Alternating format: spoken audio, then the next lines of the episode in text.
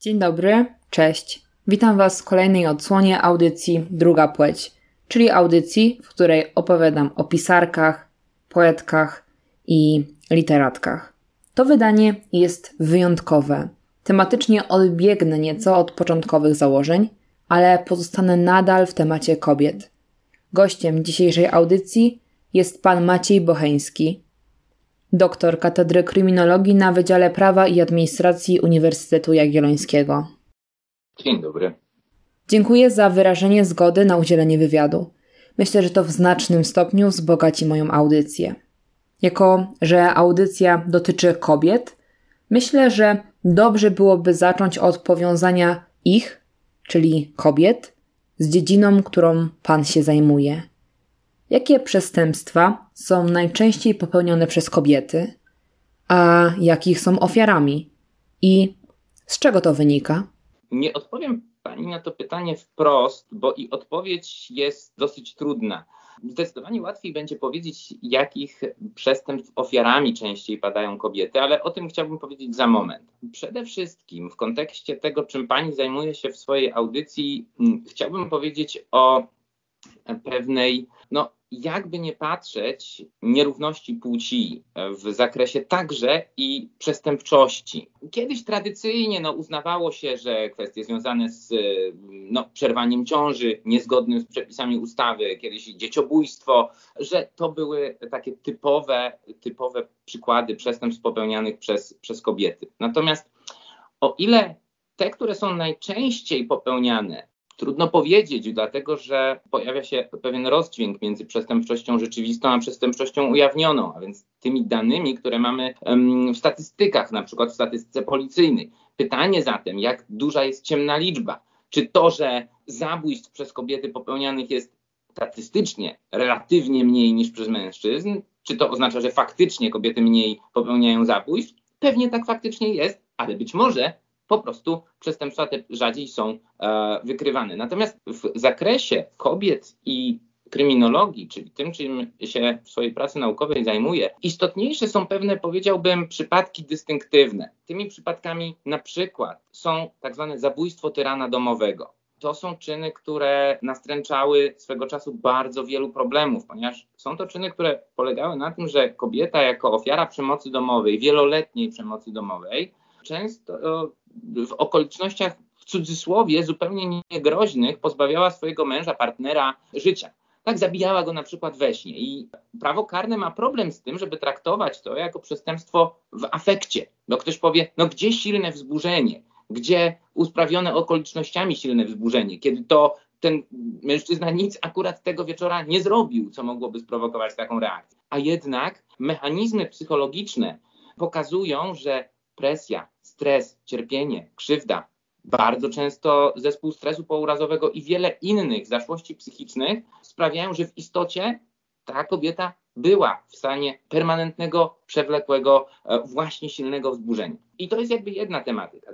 To zabójstwo tyrana domowego pokazuje na pewne, niestety właśnie, tak jak, tak jak powiedziałem, pewną kulturową nierówność tych, tych ról społecznych, kiedy właśnie no, także system wymiaru sprawiedliwości, system pomocy społecznej często jest bezradny wobec takich sytuacji i nie jest w stanie kobietom pomóc. Teraz jest dużo, dużo lepiej niż było, nie wiem, 20-25 lat temu, ale w dalszym ciągu jest na tym polu sporo do zrobienia. Tutaj te mechanizmy właśnie trochę kulturowe, trochę psychologiczne. Są jeszcze dodatkowe, są jeszcze inne przestępstwa, takie jak na przykład no, typowe przestępstwo, gdzie zdecydowanie częściej, i tu już możemy to z dużym prawdopodobieństwem powiedzieć, ofiarą e, kobieta właściwie chyba najczęściej ofiarami są kobiety właśnie tego przestępstwa, takim przestępstwem jest zgwałcenie. Tutaj znowu na pierwszy plan pokazują się czynniki, powiedziałbym nawet bardziej społeczno-psychologiczne niż stricte prawnokarne.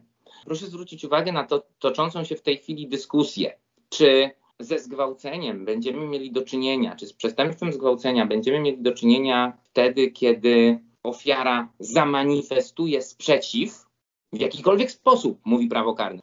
No i jeżeli sprawca ten sprzeciw przełamie, no to mamy do czynienia ze zgwałceniem. Ale wiele środowisk, nie chcę szufladkować, mówiąc o tym, że to są środowiska feministyczne, bo, bo nie tylko takie, wiele, ale wiele środowisk mówi: nie, nie, nie, to jest za mało. Musi być zgoda, musi być świadoma, wyrażona bez presji, zgoda.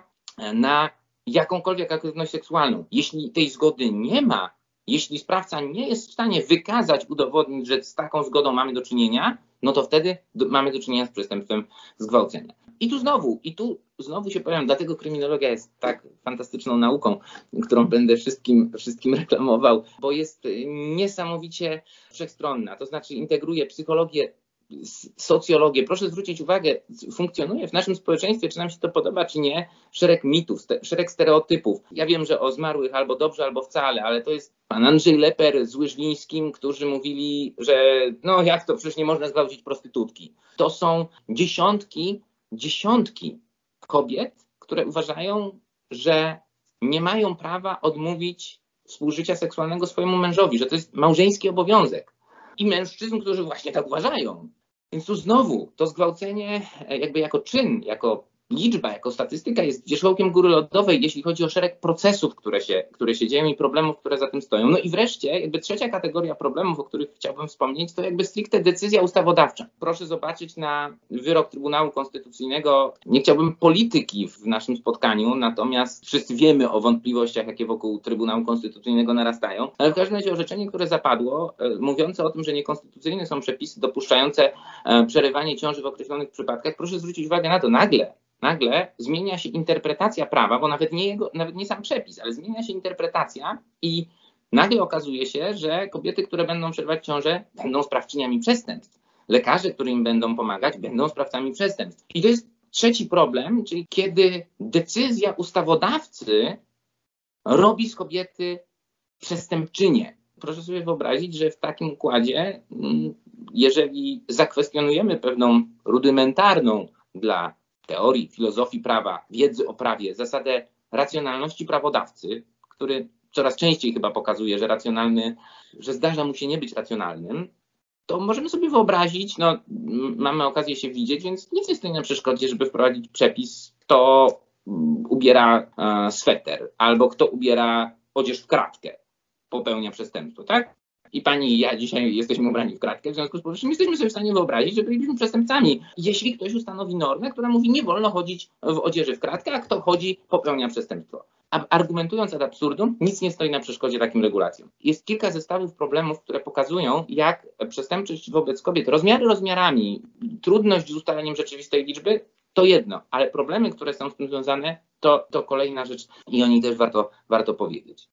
Podejrzewam, że przeciętny człowiek nie ma zbyt wielkiego wpływu na to, jakie są regulacje prawne, ale na pewno wszyscy kształtujemy postrzeganie danych płci, danych zachowań. Wspomniał Pan przed chwilą o przemocy domowej i o tym, jak wszelkie wydarzenia mogą się nawarstwiać, ostatecznie powodując, że kobieta postanawia zabić swojego męża. Też powszechnie wiemy, że kobiety często są zaczepiane na ulicach, są adresatkami seksistowskich żartów. Na co dzień spotykamy się ze stereotypowym postrzeganiem płci, obrazem mężczyzny jako macho, podrywacza, łamacza serc, a kobiety jako obiektu seksualnego. Zatem, jak kulturowe postrzeganie kobiet, ale również mężczyzn, wpływa na przemoc na tle seksualnym? I co ważne, jak moglibyśmy my sami to zmieniać i tak naprawdę kształtować rzeczywistość?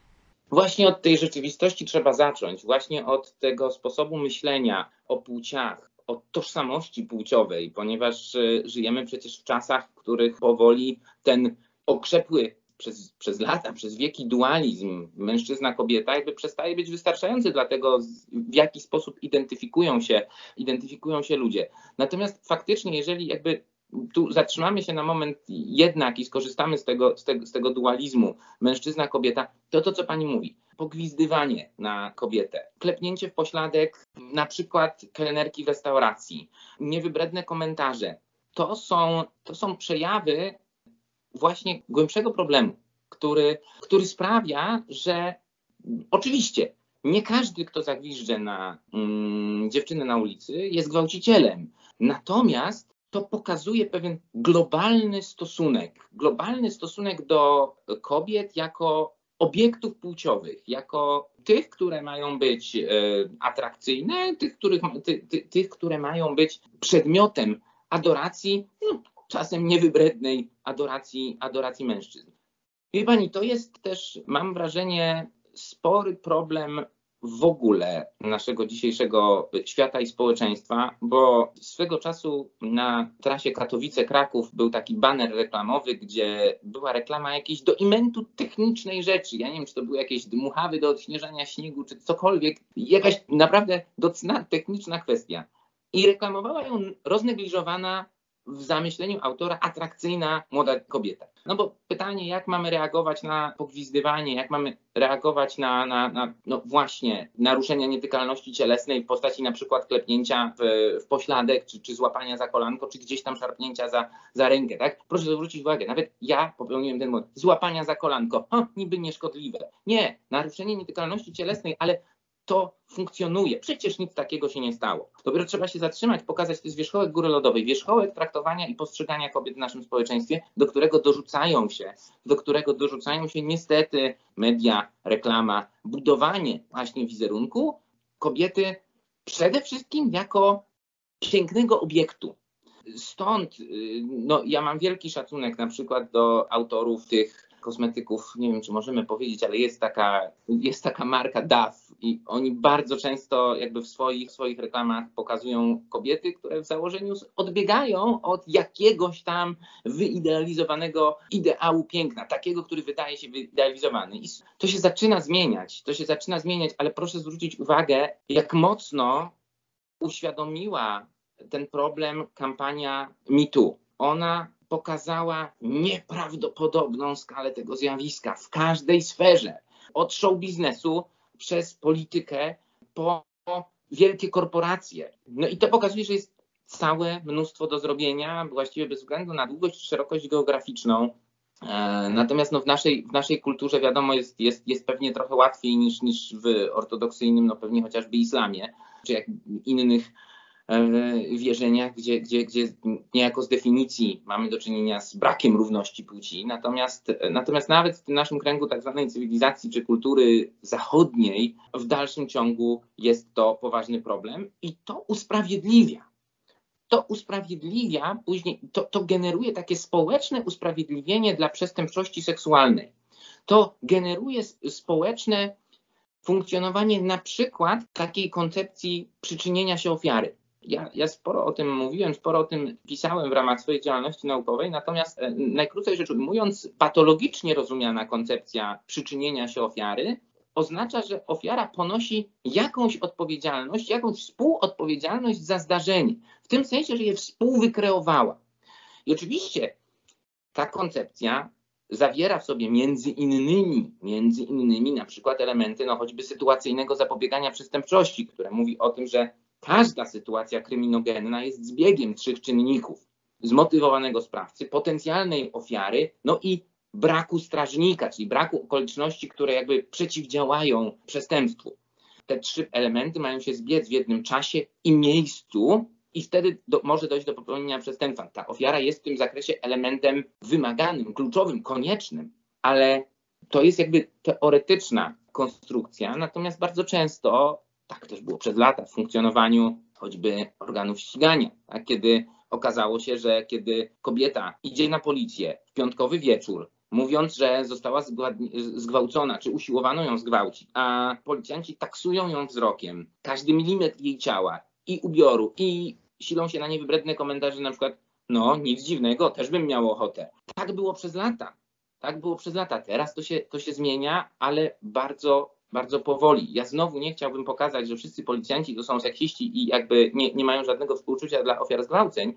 Natomiast to pokazuje, że funkcjonuje pewien mit. Tak? Kobieta, jak jest zbyt prowokacyjnie, zbyt wyzywająco ubrana, to znaczy, że całą sobą zachęca do tego, że czy, czy komunikuje, mam ochotę, mam ochotę na jakąś, żeby mnie dotykać, żeby pojawiła się jakaś aktywność seksualna. No i to niestety, to, to niestety jest, jest problem. Z tymi stereotypami trzeba walczyć. No, trzeba walczyć w ten sposób, że konsekwentnie komunikować na każdym etapie, ale media tu też mogłyby, reklamodawcy, twórcy kampanii reklamowych mogliby się do tego przyczynić, pokazywać, nie, kobieta nie jest obiektem seksualnym, w ogóle nie jest obiektem. Jest osobą ludzką, jest, jest podmiotem. No i wie pani, no nie uciekniemy od polityki. Trudno, trudno budować taką zmianę społecznych przekonań, kiedy nie, czy niektórzy sobie dają prawo do tego, żeby decydować o tym, co, co ma się dziać z ciałem kobiety. No więc jeśli ktoś sobie daje prawo do tego, żeby decydować o tym, co się ma dziać z ciałem kobiety, no to to już jest bardzo, jeśli, jeżeli tak to ujmiemy,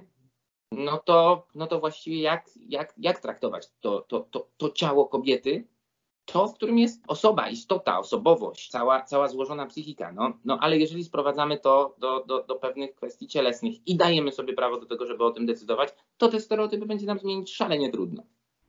Tak jak Pan wcześniej powiedział, te zmiany zachodzą, ale dzieje się to bardzo powoli.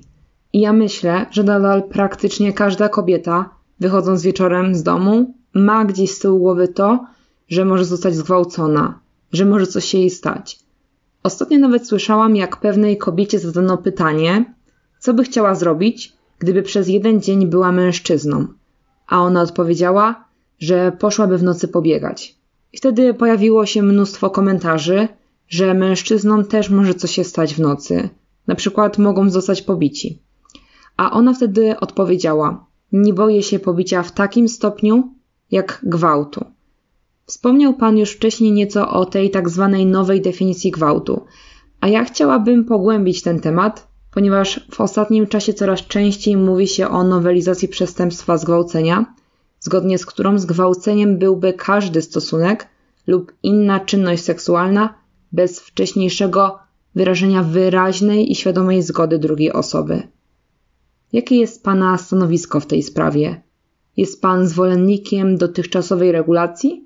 Czy może tak zwana nowa definicja gwałtu jest konieczna i lepsza? Susan Brown Miller, kiedyś to jedna z aktywistek ruchu feministycznego, która sporo o zgwałceniach pisała, mówiła, że zgwałcenie jest tym czynem, za pomocą którego mężczyźni utrzymują kobiety w stanie ciągłego strachu. To a konto od pierwszej części pani wypowiedzi, czyli właśnie tego, że obawa, myślę, że nie ma kobiety, która w pierwszych pięciu, a moim zdaniem pierwszych trzech przestępstwach, których boi się najbardziej paść ofiarą, nie wymieniłaby właśnie przestępstwa zgwałcenia. I tak jak pani mówi, wyjście, ciemno, wieczór i myślę, że mnóstwo, mnóstwo kobiet ma taką obawę. No właśnie muszę uważać, bo się boję, tak? Bo ten strach gdzieś, gdzieś jest. Natomiast kwestia nowej definicji zgwałcenia. Powiem w ten sposób. Rozumiem, rozumiem ideę. Rozumiem ideę, która się za tym pomysłem kryje. Natomiast jako stuprocentowy zwolennik pewnie bym się nie podpisał z jednego zasadniczego powodu. Niestety trudno mi zignorować, trudno mi zignorować, że istnieje coś takiego jak domniemanie niewinności. Proszę zwrócić uwagę, że w takiej sytuacji ciężar wykazania, że była wyraźna, była świadoma, była zgoda, taka właśnie, tak jak pani wspomniała, w pełni wyraźna, w pełni świadoma, taki ciężar dowodu obciążałby domniemanego sprawcę. No i wydaje mi się to odrobinę nie do pogodzenia z zasadą domniemania niewinności, a przede wszystkim z rozkładem ciężaru dowodu w procesie karnym. To oskarżonemu trzeba udowodnić ponad wszelką wątpliwość jego winę, a nie on ma dowodzić swojej niewinności. To jest oczywiście szalenie, szalenie trudne, bo teraz ktoś może zapytać, i to będzie bardzo słuszne pytanie. No dobrze, a co z ofiarą, tak? To, czy w takim razie ona ma dowodzić z całą swoją traumą, że e, z całą swoją traumą, ze wszystkimi przeżyciami, e, z wtórną wiktymizacją, której ofiarą najczęściej pada, czyli tymi wszystkimi negatywnymi konsekwencjami zgwałcenia, które są związane z funkcjonowaniem społecznym, kulturowym, także z funkcjonowaniem często patologicznym organów wymiaru sprawiedliwości, tutaj wspomniana policja i te komentarze e, się, się mogą zdarzyć, to czy ona ma dowodzić, że był sprzeciw, tak? że ona wyrażała sprzeciw, że ona się broniła, że, że, że, że krzyczała, że mówiła, że nie, no przecież, przecież nie nagrywa, przecież nie, yy, nie, nie, nie rejestruje dyktafonem.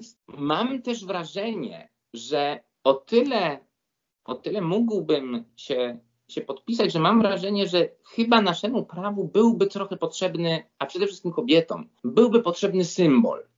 Byłby potrzebny symbol, który właśnie pokazałby, jak się kobiety traktuje i poważa. Bo w praktyce zastanawiam się, na ile z badań, które ja prowadziłem, zazwyczaj wynikało, że sądy sobie radziły z ustaleniem tego braku zgody.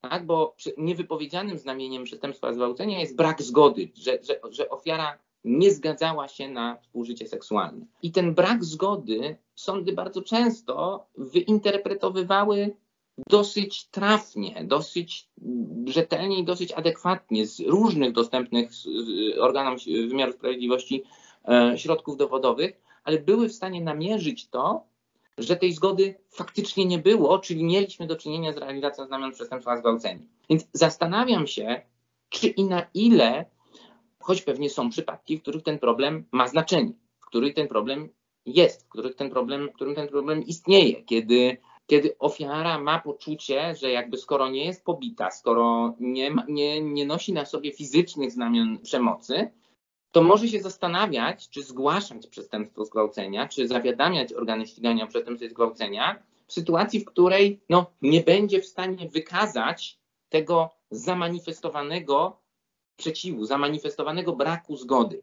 Gdyby ten ciężar dowodu odwrócić, to myślę, że faktycznie ofiarom byłoby łatwiej, kiedy miałyby świadomość, to nie ja muszę pokazać, że się broniłam, to nie ja muszę pokazać, że się nie zgadzałam, to on musi pokazać, że wyraziłam zgodę. Natomiast, tak jak mówię, są to zderzenia dwóch potężnie, powiedziałbym, bardzo istotnych gwarancji o, podstawowych, o podstawowym znaczeniu, pewnych gwarancji dla pokrzywdzonego, dla ofiary i tego, żeby faktycznie w tym konkretnym przypadku sprawiedliwości mogło stać się zadość, ale też gwarancji dla oskarżonego, gdzie, gdzie no nie ma większych wątpliwości. To jemu ma się udowodnić. On może siedzieć, siedzieć, nic nie robić na rozprawie. Może milczeć od początku do końca. I to jemu ma zostać wykazany w sposób pozytywny istnienie wszystkich, wszystkich znamion. Więc dostrzegam potrzebę, rozumiem ideę i zapewne dostrzegam potrzebę takiego symbolu, pokazania ale mam też pewne wątpliwości natury, natury stricte dogmatycznej z zakresu procesu karnego i gwarancji procesowych. Myślę, że myślę, że byłoby to ciekawym kazusem do rozstrzygnięcia kolizja tych dwóch wartości. Byłaby ciekawym kazusem do rozstrzygnięcia przez no, najwyższe instancje sądownicze w Polsce, przy założeniu, że zrobiłyby to w sposób bezstronny, rzetelny, obiektywny i dogłębny. Wiele osób podkreśla, że ta nowa definicja gwałtu poprawiłaby sytuację ofiar ofiar, które, jak wiemy, często bywają obwiniane. Nierzadko słyszymy, jak ktoś stwierdza, że dana osoba, która została zgwałcona, jest sama sobie winna, gdyż była wyzywająco ubrana, pijana, kusiła, sama tego chciała. Takie stwierdzenia się pojawiają. Czy nie jest tak, że ludzi nie uczy się, jak nie gwałcić, tylko jak nie być zgwałconą zgwałconym. Czy nie wpadliśmy trochę w takie błędne koło? Mówimy, czego nie robić, czego nie ubierać, zamiast skupiać się na sprawcach przestępstw? Oczywiście, oczywiście to jest, to jest duży problem, tylko, tylko wie pani, znowu, znowu powrócę troszkę do sytuacyjnego zapobiegania przestępczości i pewnej haha, wizji człowieka. No bo teraz odpowiedzmy sobie troszkę na pytanie, czy jeżeli odpowiedzieć sobie na pytanie, czy człowiek jest z natury dobry, czy z natury, z, natury, czy z natury zły, wiem, że spędzilibyśmy czas do pewnie przyszłego tygodnia zastanawiając się nad tym. Natomiast jeżeli przyjmiemy założenie, że no, ludzie popełniają przestępstwa z różnych powodów, z dziesiątków, nie ustalono nigdy właściwie jednoznacznego katalogu przyczyn etiologicznych, czyli wyjaśniających przyczyny, dla którego ludzie popełniają przestępstwa seksualne. Trzymajmy się tej, tej, tej, tej dziedziny, czy przestępstwa wobec kobiet. Zaczęto się zatem zastanawiać, skoro nie jesteśmy w stanie wyeliminować przyczyny. Jasne, nigdy dość edukacji, nigdy dość pokazywania równości płci, równości ról płciowych. Nigdy tego nigdy dość. To trzeba robić, trzeba pokazywać, że to mężczyzna ma nie nadużywać swojej pozycji, swojej siły, swojej roli społecznej, a nie kobieta ma się nie dać zgwałcić. Rzecz jasna.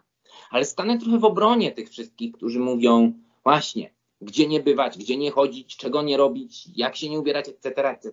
Bo jeżeli powiemy sobie tak, no dobrze, ale oddziaływania takie na sprawców, na możliwe przyczyny, dla których sprawcy popełniają przestępstwa seksualne, możliwości oddziaływania na te przyczyny są siłą rzeczy ograniczone. Możemy zatem spróbować od drugiej strony. Możemy spróbować zabezpieczyć ofiary. Możemy spróbować powiedzieć, skoro wiemy pewne rzeczy o sytuacyjnej prewencji przestępczości, o tym, gdzie częściej mają miejsce przestępstwa, na przykład zgwałcenia, czy są poprzedzone jakąś szczątkową choćby interakcją sprawcy z ofiarą, czy nie, czy, ta, czy sprawca jest znany ofierze, czy niekoniecznie. Kiedy pewne przebiegi, takie fenomenologii przestępstwa zgwałcenia jesteśmy w stanie namierzyć, to być może warto czerpać z nich wiedzę w sytuacji, kiedy nie jesteśmy, nie jesteśmy w stanie oddziaływać na sprawcę ze stuprocentową skutecznością. Tak by byłoby pięknie, gdybyśmy byli w stanie wyeliminować jakby ten problem po stronie sprawców. Także ludzie by po prostu generalnie nie gwałcili. Ale niestety będą gwałcić. Bo jeżeli przyjmiemy, że to jest tylko popęd, to czysta fizjologia, tak? Są takie teorie, które mówią, że to jest jakby, to jest czysta biologia. Działa, jeżeli z tym jest związana odpowiednio słaba kontrola swoich popędów, no to jest. Jakby, I ten człowiek nie myśli. Po prostu nie, nie przepuszcza tego przez filtr, że kogoś krzywdzi, to teraz może warto podjąć też jakieś działania i tego wyrazem są kampanie, na przykład pilnuj swojego drinka, tak? No bo znowu one, one przerzucają ciężar odpowiedzialności na kobietę, tak? Zgwałcono cię z pigułką gwałtu, no bo nie pilnowałaś swojego drinka, nie byłaś wystarczająco uważna, byłaś łatwowierna i tak. Wiem, że łatwo jest pójść tym tropem, ale jeżeli spojrzeć na to jako na działania wiktymologii, z zakresu wiktymologii, działania służące ochronie ofiar, to może nie jest to aż tak, to może nie budzi to aż takich e emocji. Jasne, ja wiem, bo z żoną wielokrotnie toczyliśmy takie dyskusje, mm, kiedy ja próbowałem stawać w obronie takich, takich um, koncepcji, a moja małżonka mówi, no tak, ale to jest ograniczanie wolności, bo tej kobiecie się mówi, co może ubrać, a czego nie może. Słyszałeś, żeby kiedyś facetowi mówiono, e, nie, ubieraj zbyt obcisłych kąpielówek na ten, bo, bo to podnieca dziewczyny i jeszcze przez przypadek cię zgwałcą. No, no jakby faktycznie tu nie sposób odmówić racji. Natomiast mnie cały czas chodzi o, o unikanie krzywdy. Wszystko, co wiemy o ofiarach zgwałceń, pokazuje, że trauma zgwałcenia właściwie nigdy nie gaśnie. Że to jest praca, to jest, to, to jest krzywda na, właściwie na całe życie. I teraz ja rozumiem godność i wolność, ale zastanawiam się, czy czy to nie jest trochę tak, że i tak żyjemy w czasie, w którym trochę, trochę swojej wolności oddajemy, tak? Bo obserwuje nas Facebook, obserwuje nas Twitter, obserwują nas personalizowane reklamy w Google, etc., etc. Więc może warto dla swojego, dla swojego bezpieczeństwa, jeżeli są pewne informacje nie wzięte z kapelusza, tylko evidence-based, jeżeli wiemy, że gdzieś, gdzieś jakieś określone są przebiegi pewnych zjawisk, to być może warto przecinać te przebiegi po to, żeby, żeby nie było krzywdy. Bo ja zawsze podaję przykład mniej emocjonalny, bo przy zgwałceniu, tak zresztą jak rozmawiam ze studentami, to jest od razu wybuch, bo, bo to są emocje, to są przestępstwa. Wyobraźmy sobie walizkę pełną pieniędzy zostawioną w otwartym samochodzie i uchylonym oknie, albo otwartym na oścież. Dodatkowo na tej walizce, gdzie widać, że ona jest pełna pieniędzy, jest jeszcze na dodatek nowiutki Mac, E, dwa nowiutkie iPhony, a więc no, obiekt westchnień bardzo wielu, że tak powiem, potencjalnych złodziei. No i właściciel to zostawia. Wolno mu? No pewnie, że wolno. Czy ktoś ma prawo mu to zabrać? Oczywiście, że nie. Czy to jest mniej przestępcze, że ktoś mu to ukradnie? Absolutnie nie. Absolutnie nie, bo ktoś godzi w czyjąś wolność. Okazja czyni złodzieja. Kuszenie losu w cudzysłowie. Czy nie warto tej walizki pieniędzy, tego komputera i tych telefonów, smartfonów schować do bagażnika, tak, żeby nie kusić. No i, no i wiem, że to jest szalenie trudne, tak, że, żeby, żeby próbować porównać tę sytuację przestępstwa przeciwko mieniu do no właśnie tego kuszenia losu przy, przy zgwałceniu, bo to jest jakby przecież szalenie istotne. Lubimy się podobać, lubimy fajnie wyglądać, lubimy być atrakcyjni, lubimy, kiedy ktoś spojrzy na nas z uznaniem, nie lepkim, obleśnym wzrokiem, yy, że tak powiem, napalonego zboczeńca, ale po prostu z iskrą wokół. I teraz powiedzieć, nie, nie ubieraj się tak, żeby ktoś miał iskrę w oku, bo cię może zgwałcić, bo możesz trafić na takiego właśnie, który cię zgwałci, a nie, że będzie cię sympatycznie adorował przez cały wieczór i to będzie po prostu miła randka i to jest szalenie trudne. Znalezienie tego złotego środka przy poziomie emocjonalności rozmowy o, o, o tych problemach jest szalenie trudne. Natomiast znowu zgadzam się z tym, że no, trochę jest tak, że, że w takiej, ponieważ żyjemy trochę w kulturze maczyzmu, no to żyjemy też niestety trochę w kulturze gwałtu. I, i faktycznie ta wskazówka jest wychylona niestety w stronę na niekorzyść kobiet, tej, tej równości, tego, tego takiego balansu tu, tu, tu nie ma. Faktycznie mam wrażenie, że zdecydowanie więcej ciężarów w zakresie takiego funkcjonowania społecznego jest właśnie na kobietach. Tak jak pani powiedziała, czego nie robić, co się nie ubrać, gdzie nie chodzić, a nie łapy precz, łapy przy sobie. Jak mówi nie, to nie. Co gor, albo jak nie mówi wprost, tak, to łapy precz i wara. Tak, tak, tak to niestety funkcjonuje. Niestety, tak jak pan wcześniej powiedział, jesteśmy nieco bezsilni. Bezsilni, bo ciężko jest wpływać na potencjalnych sprawców przestępstw. Zmuszeni jesteśmy wybrać to mniejsze zło, czyli, że tak powiem, strofować potencjalne ofiary gwałtów. To jest przerażające, ale taka jest prawda. A wracając do tych sprawców. Jacy oni są? Jacy są sprawcy takich przestępstw? W mediach określani jako źli ludzie, okropni, brutalni, bestialscy. A czy może to nie jest tak, że są to zwykli ludzie, a my dopisujemy im takie określenia, bo nie chcemy dopuścić do siebie myśli, że gwałciciele są wśród nas, że są to może nawet nasi znajomi, przyjaciele, a może mężowie? Zdecydowanie to nie jest potwór. Przeciętny gwałciciel to nie jest potwór, który ma wypisane na czole jestem gwałcicielem. Um, to nie jest potwór, który ma krwiożerczy wzrok i śmieje się właściwie absolutnie w, w permanentnym pobudzeniu seksualnym. Oczywiście zbudowanie profilu przeciętnego gwałciciela jest trudne, bo to jest z jednej strony e, mężczyzna, który ma w jakiś sposób władzę nad kobietą, prezes firmy, szef, przełożony, który wykorzystuje swoją, mm, y, swoją przewagę. To są wreszcie ludzie młodzi, którzy no, bardzo często na przykład mają problem z kontrolą swoich, swoich impulsów. Kiedy dochodzi do tego pobudzenia seksualne, no, nie, są w stanie się, y, nie są w stanie się zatrzymać. To są osoby, które mają problem z czytaniem komunikatów, z odbieraniem sympatii jako zachętą. I potem zdziwieniem, że no, nagle ona mówi nie, a droczy się. Więc mamy tutaj szereg zniekształceń poznawczych, szereg właśnie przekonań, czasem nadużyciami władzy, nadużyciami, nad, nadużyciem pozycji.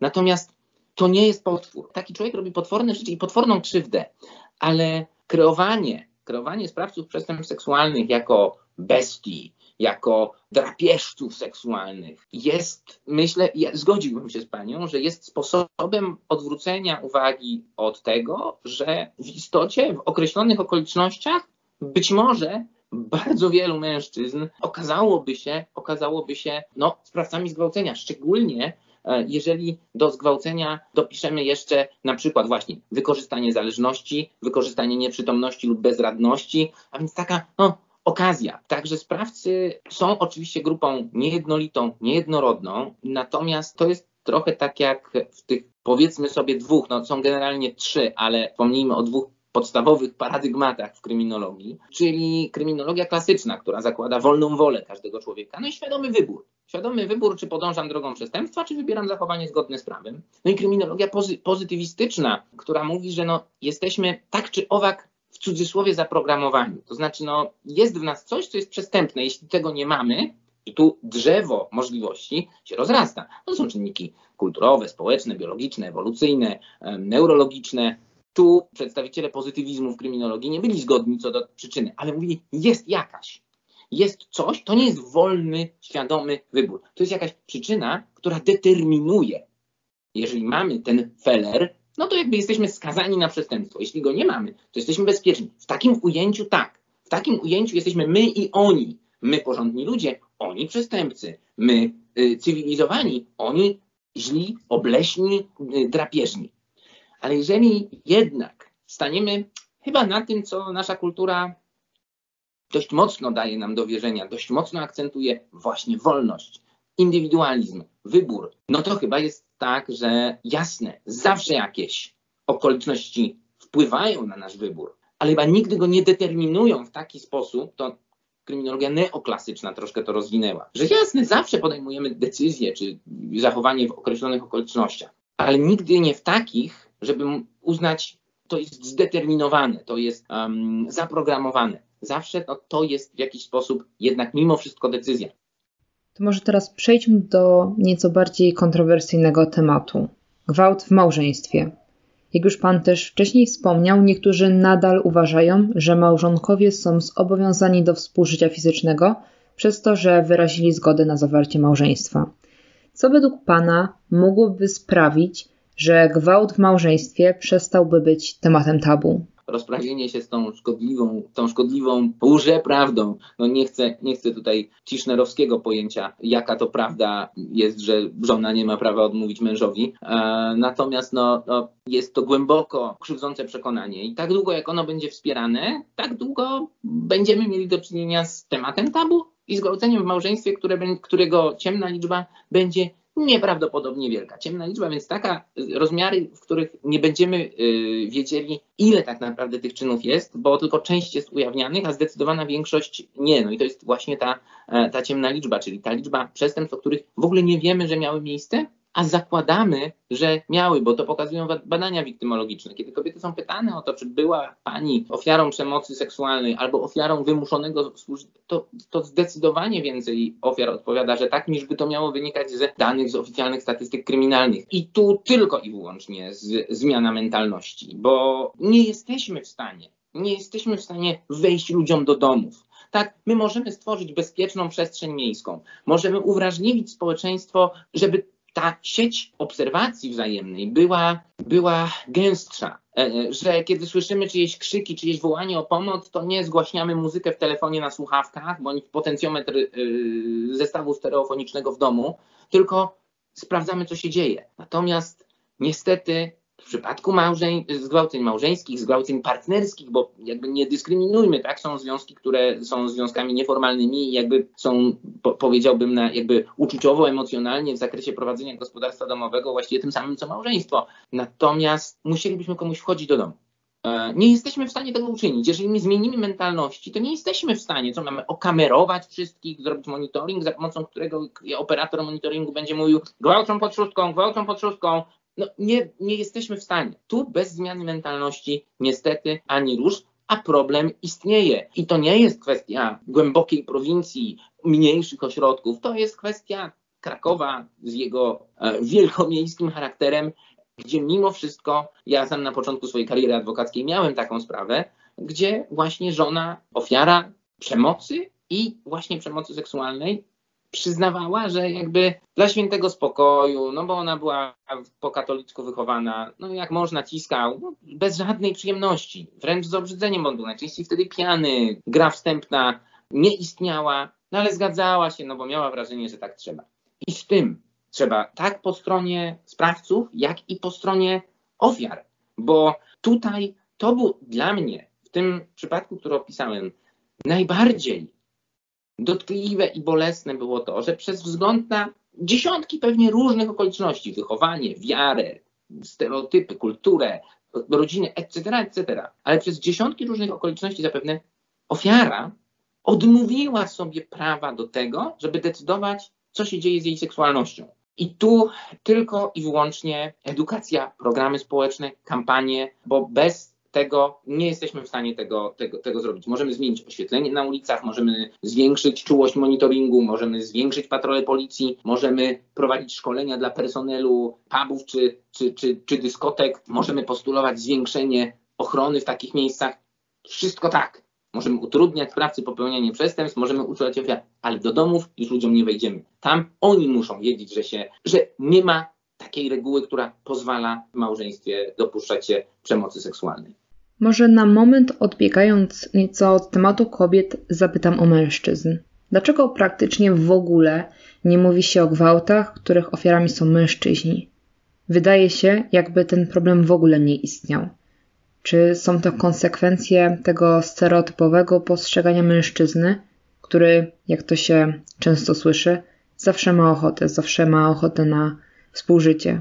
Takiej hipotezie y, bym przy, to takiej bym się skłaniał. W mojej ocenie wstyd, trauma i wtórna wiktymizacja y, mężczyzny zgwałconego, przezwyciężenie, przezwyciężenie wstydu związanego z tym, że jest przymuszany do aktywności seksualnej. Wie pani, to jakby jeżeli spojrzymy na to w ten sposób, że jeżeli pójdziemy tropem nowej definicji zgwałcenia, tak, tej, tej, o której y, rozmawialiśmy, to proszę zobaczyć, że tutaj mam wrażenie, że tym więcej mężczyzn mogłoby być, mogłoby być ofiarami, bo no, potrzeby seksualne, ja nie jestem seksuologiem, więc pewnie trzeba było seksuologów jakichś zapytać. Wydaje się, że one nie są do końca uzależnione tu od płci. To znaczy, znam pary moich znajomych, w których jakby jednoznacznie wiem, że potrzeby seksualne kobiet są większe niż mężczyzn w tych związkach.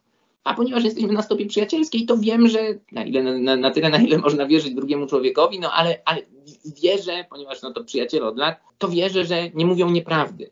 Nagle okazuje się, że potrzeby kobiet są w niektórych przypadkach, pewnie nie zawsze. Po prostu zdarza się, że potrzeby mężczyzn są większe, potrzeby kobiet są większe. No i teraz, jeżeli ta kobieta naciska, jeżeli dobrostan związku, dobrostan małżeństwa, dobrostan rodziny jest uzależniony od spełnienia seksualnego tejże właśnie partnerki, to wyobrażam sobie sytuację, w której mężczyzna niekoniecznie ma ochotę, tak jak pani wspomniała, wedle tego przekazu, że zawsze ma ochotę, i w jakiś sposób przymusza się, zgadza się, ale pod wpływem okoliczności. Ta zgoda nie jest taka, i tu mamy ten rozdźwięk, prawda? Proszę zobaczyć, jakby no, on się nie sprzeciwia, macha ręką, godzi się, więc zgwałcenia w dzisiejszym rozumieniu nie ma, a przy nowej definicji zgwałcenia, jeżeli, no, czy taką zgodę, kiedy on mówi, no dobra, jak ma pójść mnie zdradzać, albo jak ma gdzieś coś robić, yy, albo jak ma się nam małżeństwo rozpaść, no to może jakby okej, okay, szybko pójdzie. I proszę zobaczyć, że tu ta wyraźna, w pełni świadoma, bez wpływu zgoda, taka w takiej z pełną swobodą i luzem decyzyjnym, o, mam pewne wątpliwości. No ale społecznie niestety, społecznie, znaczy niestety, niestety, społecznie cały czas mężczyzna to jest ten, który dominuje, ten, który jest silniejszy, ten, który jest sprawniejszy, no więc jakże to tak, że, że, że, że? No to przytrzymała cię, no to jest, kupiła cię, zapominamy o tych wszystkich subtelnych mechanizmach właśnie z zakresu no, takiej kultury, psychologii, życia społecznego, i tego właśnie funkcjonowania poszczególnych płci.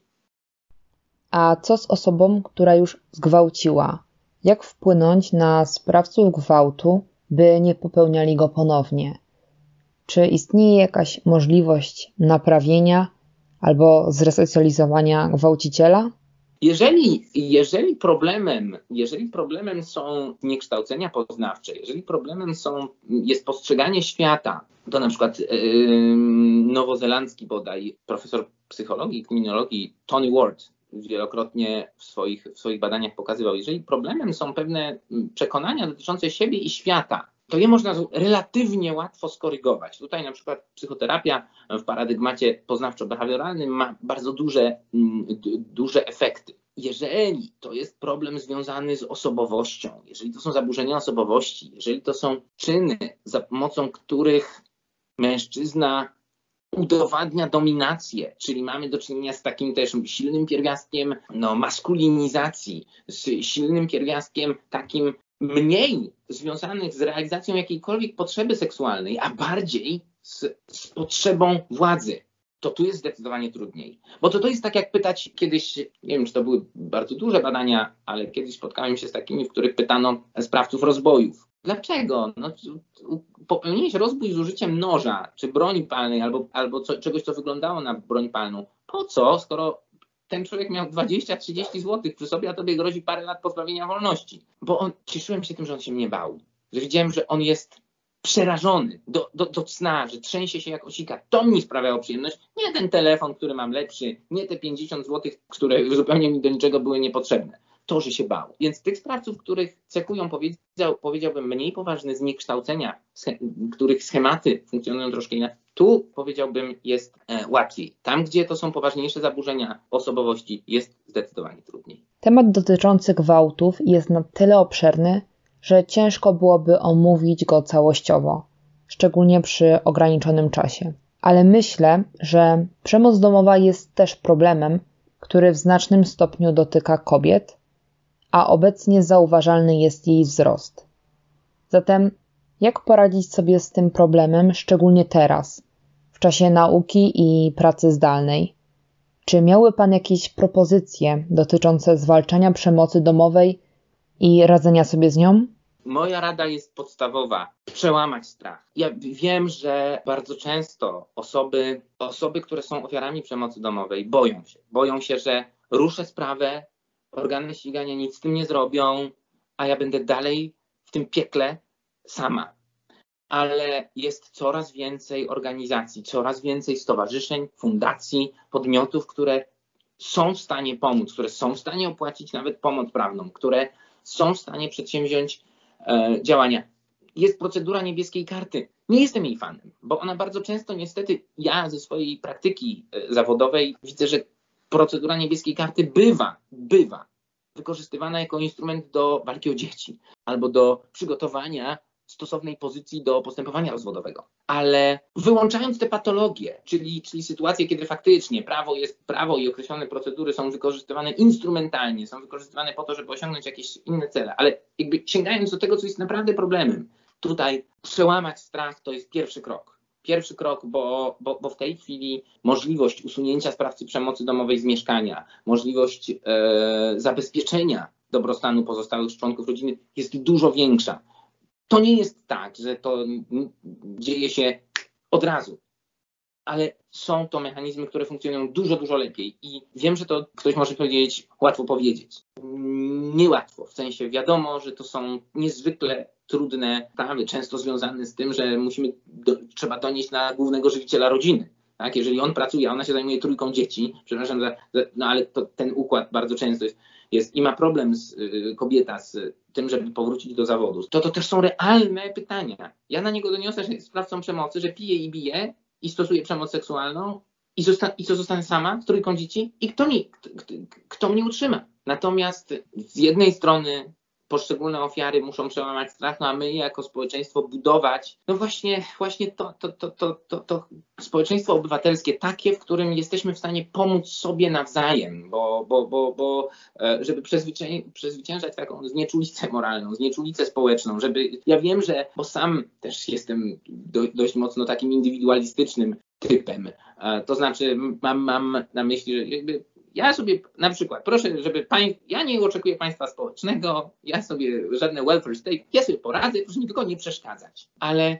ale to ma no, plusy dodatnie i plusy ujemne, jak chciałby klasyk. Natomiast wydaje mi się, że tutaj receptą, nawet jeśli nie chcemy budować takiego mocno opiekuńczego społeczeństwa w rozumieniu organów administracji publicznej i organów władzy państwowej, to możemy na pewno stworzyć takie społeczeństwo obywatelskie, które pomoże. I wydaje mi się, że to jest, to, to jest pewien, e, pewien cel. Chciałabym poruszyć jeszcze jeden problem, który w znacznym stopniu dotyczy kobiet, bo wśród osób prostytuujących się właśnie większość stanowią kobiety. Co prawda, prostytucja nie jest przestępstwem. Można by nawet stwierdzić, że wydaje się jakby nie istniała. Ale z drugiej strony, na przykład nakłanianie do prostytucji czy czerpanie z niej korzyści karane już są. Czy według Pana prostytucja powinna zostać uznana za legalny zawód. Przechodzimy przez absolutnie pełny zakres kwestii seksualności kobiet, ale szczerze powiedziawszy, myślę, że tak. Myślę, że myślę, że tak. Z jednej prostej przyczyny, no, no, no to jest ten pierwiastek wolności, to jest ten pierwiastek swobody w dysponowaniu sobą, swoją osobą, swoim ciałem. Jeżeli kobieta lub mężczyzna chcą w ten sposób zarabiać na życie, to na pewno nie instrumenty prawa karnego powinny tutaj, powinny tutaj być zaprzęgane do zwalczania tego, tego, tego rodzaju e, zjawisk. Oczywiście, tak jak Pani wspomniała, wykorzystywanie, zmuszanie to już jest zupełnie inna historia, ale ujęcie tego na zasadzie działalności gospodarczej, świadczenia specyficznych, bo specyficznych, ale jednak usług przez osobę, która podejmuje świadomą decyzję i autonomiczną, wydaje mi się, że tutaj stworzenie higienicznych, bezpiecznych warunków pracy, a więc być może właśnie ujętych w karby nie podziemia seksualnego, tylko serwisów internetowych, tylko, tylko właśnie, właśnie zawodu mogłoby być, mogłoby mieć ręce i nogi. Też myślę, że istotne byłoby uświadomienie sobie, że prostytutka również może być zgwałcona. Także pamiętajmy, że kobiety padają ofiarami przestępstw codziennie znoszą trud życia w społeczeństwach, które nadal stereotypowo patrzą na ofiarę, nierzadko czyniąc ją wręcz sprawcą. Dlatego starajmy się doceniać tę drugą płeć, ale drugą, równą, a nie gorszą. Dziękuję za rozmowę, przekazaną wiedzę i wzbogacenie mojej audycji. Byli z Wami Aleksandra Miciak i Maciej Bocheński. dziękuję bardzo. Do usłyszenia.